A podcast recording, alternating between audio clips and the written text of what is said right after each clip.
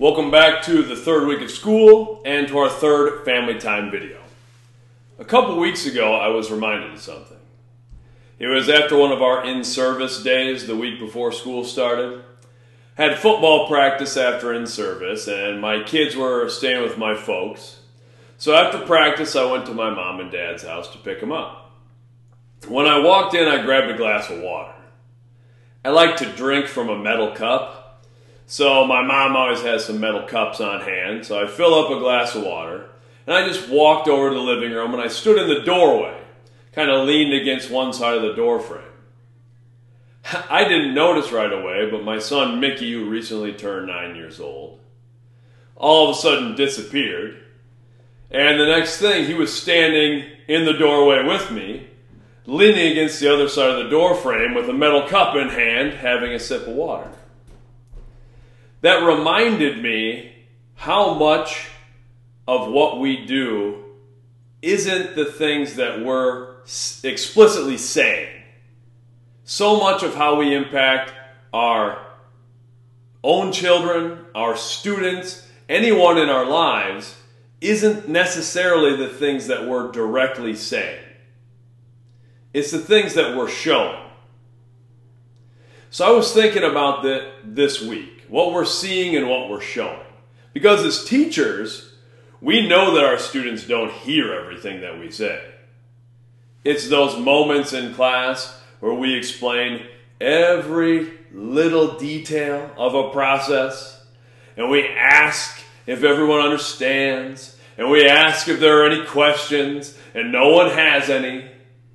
And then as soon as we tell the students to get to work, that hand goes up when someone says, What are we doing? Now, there are times in those moments as teachers, we want to have that reaction like a dog that's eaten something that doesn't taste good. We want to kind of shake our heads and give the students a look, but we don't. We're used to that sort of thing. But on the flip side, we'll get some big reaction from students if we do something like get a haircut or wear a shirt that they haven't seen before. If I shave my beard off for some reason, I think my students have a more have a bigger reaction if I were to set my classroom on fire. That's just the way it is. They're always watching us, and I think that's an important thing to understand. Some of the things we say aren't always going to land. They're going to go in one ear and out the other. But our students, our children, the people in our lives are always watching us. That's what we're going to talk about in family time this week. Is what are we seeing and what are we showing? One, seeing things can be difficult sometimes especially as teachers. We have a lot of things going on. We wear a lot of hats. We have a lot of students that we're trying to give attention to, and we don't always see everything. I know that I've had students in my classroom who I've interacted with, and then I find out that they're having some difficult thing in their life, and I didn't know anything about it. I wasn't picking up on any problem that they were having. And that's a humbling thing. So I think it's important to really try to see the people in our classrooms, to really try to see the people in our lives, to really focus on them and pay attention to them. The other thing is we need to be aware of the things that we're showing. As a teacher, I kind of think of, you know, what am I trying to sell the students on? I know that not every student's going to be fully bought in gung ho with every project we're doing or every activity we do in class or even everything like this, every family time thing, talking about feelings and values and things like that. But I try to show them, try to show my students someone who loves his job, someone who loves them someone who's doing what he thinks he ought to be doing in life. Those things I think, just kind of soak in. It's an environment. That's what I think about in my classroom. Is I want the environment to be the selling point. I want students to want to be in there. And that's because that's what I'm trying to show them. Because I know they're not always going to pick up on everything that I say. So I try to show them what I'm feeling. I try to show them what I'm communicating as much as I can. And I know I fail at that sometimes. But I think that's a great point of focus. And it's a great point of focus for our students as well.